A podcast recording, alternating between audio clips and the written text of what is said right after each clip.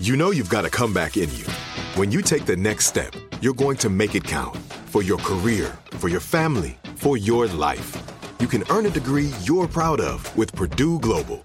Purdue Global is backed by Purdue University, one of the nation's most respected and innovative public universities. This is your chance. This is your opportunity. This is your comeback. Purdue Global, Purdue's online university for working adults. Start your comeback today at purdueglobal.edu. Our world is full of the unexplainable. And if history is an open book, all of these amazing tales are right there on display, just waiting for us to explore. Welcome to the Cabinet of Curiosities.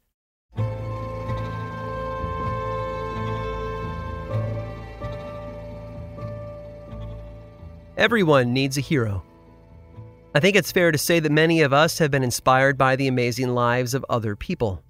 Heroes give us a target, a destination that we might try and reach for ourselves. They drive us forward and call us to action. So it's no wonder that Charlie fell in love with the story of Sir John Franklin. He was a British naval officer in the first half of the 19th century who had a taste for adventure. This was a time when people were still trying to find an easier way to get from the Atlantic Ocean to the Pacific than sailing all the way around the tip of South America. They called this elusive route the Northwest Passage and assumed that it was somewhere north of Canada, through the icy waters of the Arctic. Franklin had the experience to get the job done, too. He was a rear admiral, had served as governor of Tasmania, and over the years had already helped explore the Hudson Bay in North America he wasn't a slouch, that's for sure. And he was a fighter, too. On one expedition that ended in 1822, he and his crew got into such dire straits that at one point they were forced to try and eat their own leather shoes. But it was his last journey that he's best known for his own expedition to find that undiscovered Northwest Passage. He was given a large crew, food for three years, and two sturdy ships that you might have heard of the Terror and the Erebus named after the Greek god of darkness. If you know your history, then you know that the voyage was a failure. In fact, Franklin and his crew were never heard from again. And that's the story of inspiration that caught Charlie's attention. He read about it in his local Vermont newspaper when it happened in 1847, and it stuck with him every day after that. He wanted to be an explorer like Franklin. In fact, he wanted to be the explorer who found Franklin. So he set out aboard a ship in 1860 to do just that.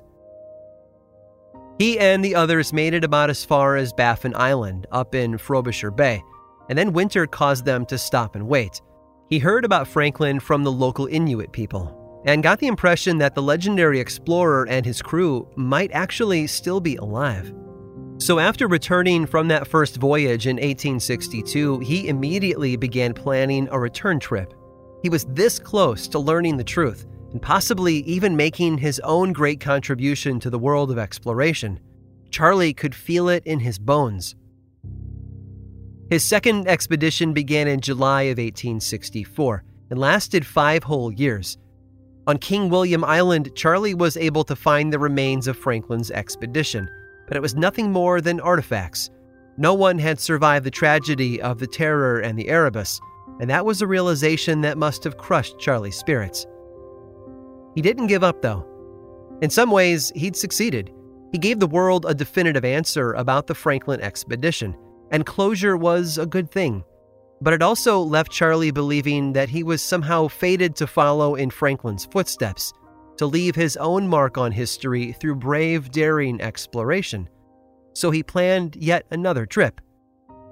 With funding from the U.S. Congress and a ship of his own, Charlie headed out in July of 1871 to try and reach the North Pole.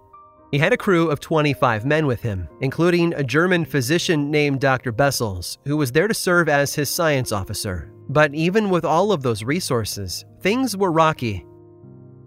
His sailing master was a drunk who kept sneaking alcohol from the cargo area. Dr. Bessels was constantly arguing with him and the weather wasn't cooperating with their plans. In fact, even though they'd gone farther north than any previous expedition, the sea ice was becoming too thick to move forward, so they guided their ship into a nearby bay for a rest. Side note Charlie was so grateful for that bay that he named it Thank God Harbor. Because why not, right? Anyway, things didn't improve. In fact, as the winter got colder, the ice got thicker, and so their wait got longer. Days became weeks, weeks became months, and patient people became unbearable. At one point, Charlie left the ship on a short solo expedition to look around and see if there might be another way through the ice. But after reading about all the personal issues on the trap ship, I also think he just needed some space to think. When he returned, he was exhausted and cold.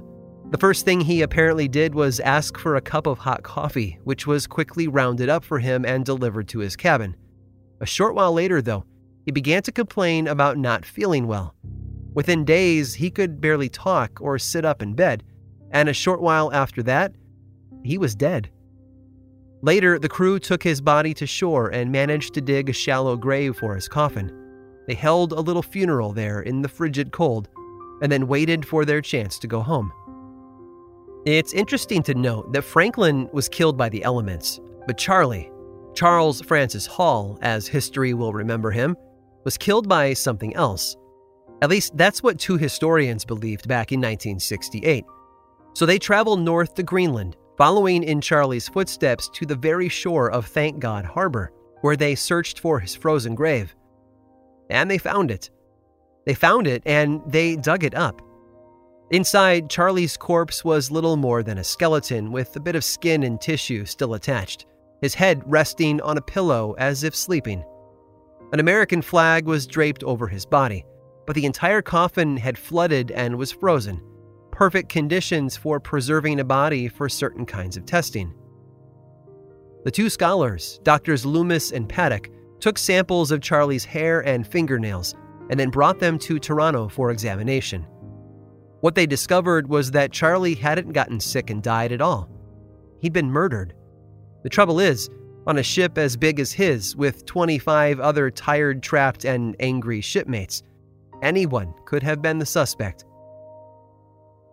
Charles Francis Hall left Vermont to solve the mystery of what really happened to Franklin's expedition, and he managed to do that. But in the process, he left us with a mystery of his own. We may never know for sure who killed Charlie, but maybe that's okay. Maybe this new mystery will inspire someone else to do great things as well. Everyone needs a hero, after all, even a dead one.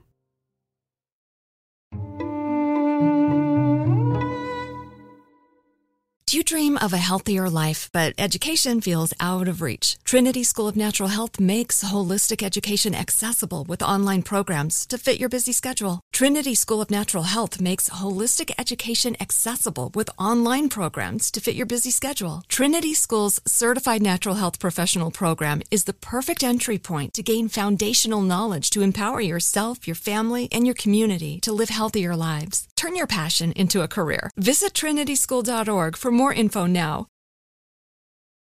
This episode is sponsored by Intuit. Here's a story for you. Once upon a time, a young woman was haunted by the ghosts of bad financial decisions, with credit card debt and an empty savings account looming over her every day. But When she tried to ignore these ghosts, they only grew bigger and scarier, and these ghosts of her bad financial decisions were stopping her from living her best life. So she decided to face them head on and take control of her finances with help from Intuit.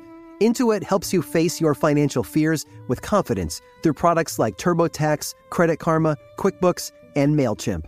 Whether you're trying to manage your money or trying to run a business, Intuit gives you the confidence to take control of your finances so you can live your best life. Intuit is the financial platform that helps everyday people prosper. Intuit has helped 100 million people live their best financial lives. Visit intuit.com, I N T U I T.com to start living yours. Let's get into it. Rain or shine, every day is a great day for fishing, right? You got rain gear, but you can't overlook sunny day gear. A Columbia PFG Solar Stream Elite hoodie has you covered on the sunniest days. Like literally. I mean, who wouldn't trade a sunburn for a trophy fish? But why do it if you don't have to? especially when this Solar Stream Elite hoodie is built with broad spectrum UV protection. We're talking UPF 50, and it has airflow so you don't overheat. And what's the alternative? Putting down the rod every half hour so you can slather on some sunscreen. Seems like an easy choice to me. Columbia PFG has you covered with their castback TC shoe. Its OmniMax cushioning and traction system helps if you're on your feet a lot, say fighting a fish, not to mention keeping you sure footed on a wet rocking boat. So if you're going to be spending long days out on the water, and I sincerely hope that you will be, head over to Columbia.com slash PFG and shop all their performance fishing gear.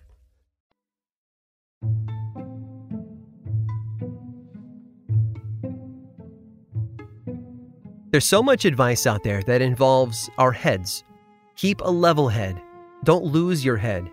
Do your best to get ahead in life. It's all in your head. You get the idea, I'm sure, but this focus isn't without justification.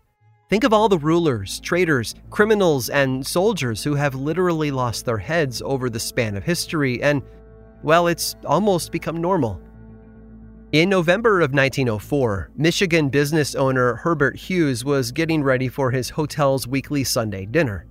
Part of that involved slaughtering the chickens that would be part of that night's meal. While it wasn't the most pleasant process, at least it was efficient. With a whack, he would remove the chicken's head and then pass the body to a maid for cleaning and gutting. Everything had been going fine, that is, until she started screaming. With a shriek, the maid bolted from the room leaving Hughes alone to figure out what had frightened her. It was, as you might expect, one of the chickens that had driven her away, but not for the reasons you might have assumed. No, it wasn't the blood, and no, it wasn't the process of gutting the bird or cleaning the feathers off. It was something a lot less expected. One of the chickens was still walking around the room without its head. I imagine there was a moment of shock for Hughes, but after he recovered, he began to see things in a more positive light. He decided to keep the hen around and even gave her a name Biddy. He put his new headless chicken in a cage, gave her space to walk around, and even fed her using a syringe to inject food down into her open esophagus. Biddy could do lots of normal chicken like things, such as flap her wings and sit on a perch and most surprising of all, she showed no signs of pain or disease. Hughes knew a business opportunity when he saw one. Believing the notion that a living, breathing, headless chicken might bring in more patrons than ever before, he put Biddy on display for his guests. And it worked, too.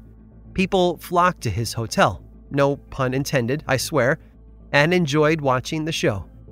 Sadly, though, it would all come to an end less than a month after it all began poor headless Biddy passed away on November 30th. You might think that Biddy was a one of a kind bird, but you'd be wrong. Roughly 40 years later, in September of 1945, a similar thing happened. A Colorado man named Lloyd Olson tried slaughtering one of his chickens in the same way Herbert Hughes had, and was just as surprised when his bird got back up and walked away, sans head, of course, Olson named his walking miracle Mike the Chicken. There didn't seem to be much the bird couldn't do, either. He would walk around the yard, flap his wings, even crow like the other birds. Except, well, without a head, it just sort of sounded like a low, gurgling noise, but you get the idea. Maybe it was the more modern world that Mike lived in compared to Biddy, or perhaps Olson had a better sense for publicity. But word about the headless chicken traveled far and wide. He even landed on the covers of magazines like Life and Time. Olson took the bird on the road, too, traveling with sideshows and giving folks across the country a chance to lay eyes on the bird who lived. Sadly, in March of 1947, nearly two years after losing his head, Mike got a kernel of corn caught in his throat while out on the road. Olson had forgotten his cleaning and feeding tools at the show the day before, and so he was helpless to remove the corn. With no way of saving his beloved bird, Olson had no choice but to say goodbye. Even now, 70 years later, Mike's hometown of Fruita, Colorado remembers the remarkable chicken with a special holiday held in his honor. Mike the Headless Chicken Day celebrates the creature's short yet determined life with a series of events, including a 5K run, egg tosses, and live music, including, of course, the chicken dance. It sounds unbelievable, I know. One chicken surviving a beheading is amazing, but two chickens, well, that almost seems too good to be true. Scientists say it has to do with the way a chicken's brain sits inside their head. Unlike our own brains, theirs rests at a 45 degree angle near the top of the skull, and basic motor functions are carried out by the brain stem. So, if the head is removed in a sloppy manner, at just the right angle, the brain stem might actually remain intact, giving the chicken a second chance at life. Some might say chickens represent the best of us. They're caring social creatures. They share child raising duties, and they fiercely protect their own. But perhaps there's one new lesson that Biddy and Mike can teach us, even after all these years. Don't lose your head, but if you do, try to make the best of it. I hope you've enjoyed today's guided tour of the Cabinet of Curiosities. Subscribe for free on Apple Podcasts or learn more about the show by visiting curiositiespodcast.com. This show was created by me, Aaron Mahnke, in partnership with How Stuff Works. I make another award winning show called Lore, which is a podcast, book series, and television show, and you can learn all about it over at theworldoflore.com. And until next time, stay curious.